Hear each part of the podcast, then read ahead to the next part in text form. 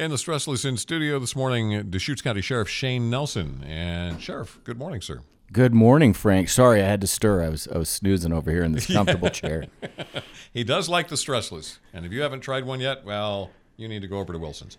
Okay, plug is done. Let's talk Measure 110 because the, the legislature has now been able to get what they basically have called a, uh, a bipartisan piece of legislation to the House floor. What what are your thoughts on that?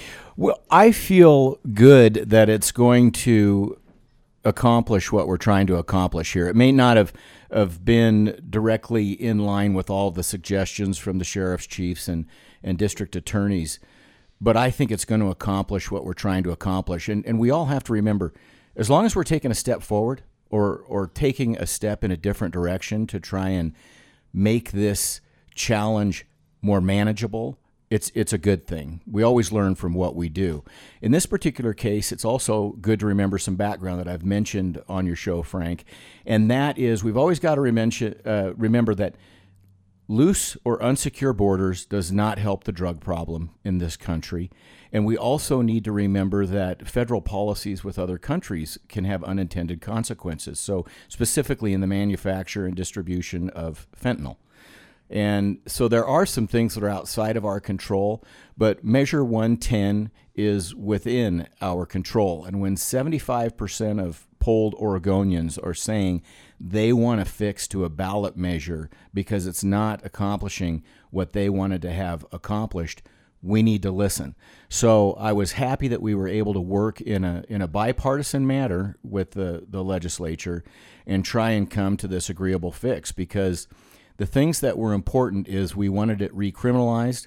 We also have to remember we wanted them to take a look at adjusting the amounts that are considered user amounts of, of drugs. So I feel good about where we're going. Some things that, that this does is it funds medication assisted treatment programs in jails, which we've had one for over a year now through a grant. When you have folks in custody, it's it's an excellent opportunity to provide them medication assisted treatment so that they can try and improve their life and move forward. The other thing that we want done is we want uh, dealers who are delivering near parks or to these vulnerable populations. Uh, we want them to have a higher accountability with the law. So I am hopeful that this is going to be uh, a good tool. The district attorneys were were very supportive of, of where we were going. And so we will look to see, and in the future, if it doesn't work, we need to adjust again. Uh, but one thing for us to remember is there were some um, initiative petitions, some ballot measures that were being talked about to fix Measure 110. And the reason that I'm hopeful about this program is those ballot measures would take a year or a year and a half to come to fruition. So this is a way we can get started earlier. And by the way, the folks that were involved in drafting those ballot measures were in these conversations with the legislature on on having these fixes uh, to 110. Does it go far enough? I think that's the age-old question. I would I would say there's a lot of call to make possession of felony again because it, it wasn't a misdemeanor before 110 adjusted what it was. And i think it just it just makes a difference whether we have balance in it or not.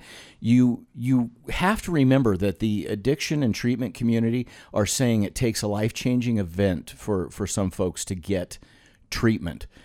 The criminal justice system for a lot of people can be a life-changing event.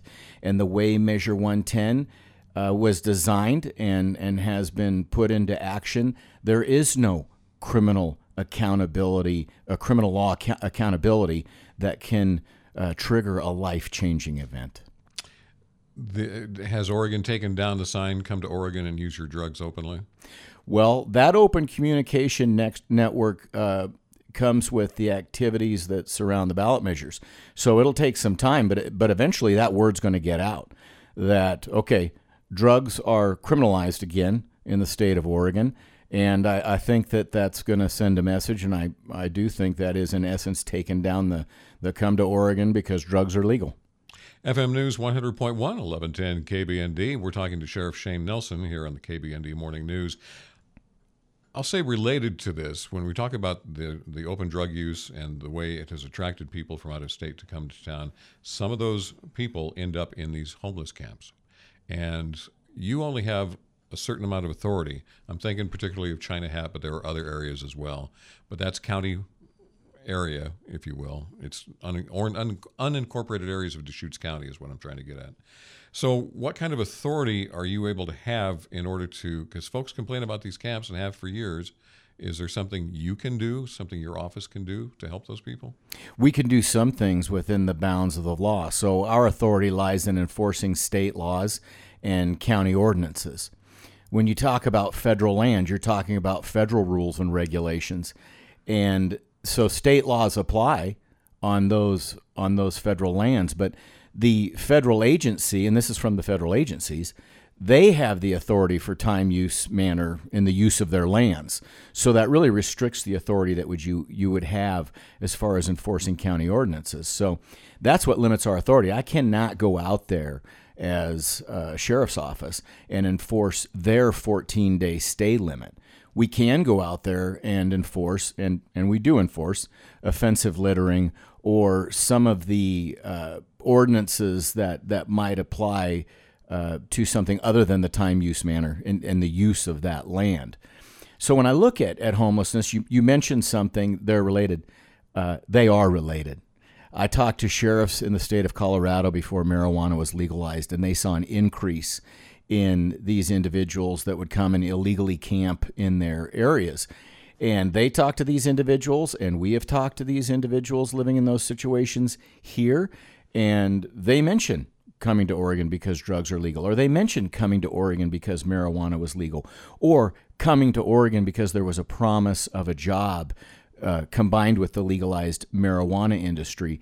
And we hear of individuals that come to Central Oregon because there's a lot of, of services that are here and they, they want to try and do what's right by their families. So it really is a lot uh, to unpack, but you always have to remember, in my mind, no one is above the law. The law and the rules apply to everybody. Now, we can use discretion in how we apply uh, the law and the rules. So if an individual wants to improve their situation uh, and adjust their situation, we have resources in this community where we can offer those resources so that they can take the initiative and adjust their situation. Now, you mentioned laws. We're still waiting for a decision by the courts, at least the Federal Appeals Court, uh, in a Grant, Grant County case. Can you tell me a little bit about that and what you're looking for? Yes. So really, it's related to the Martin v. Boise decision.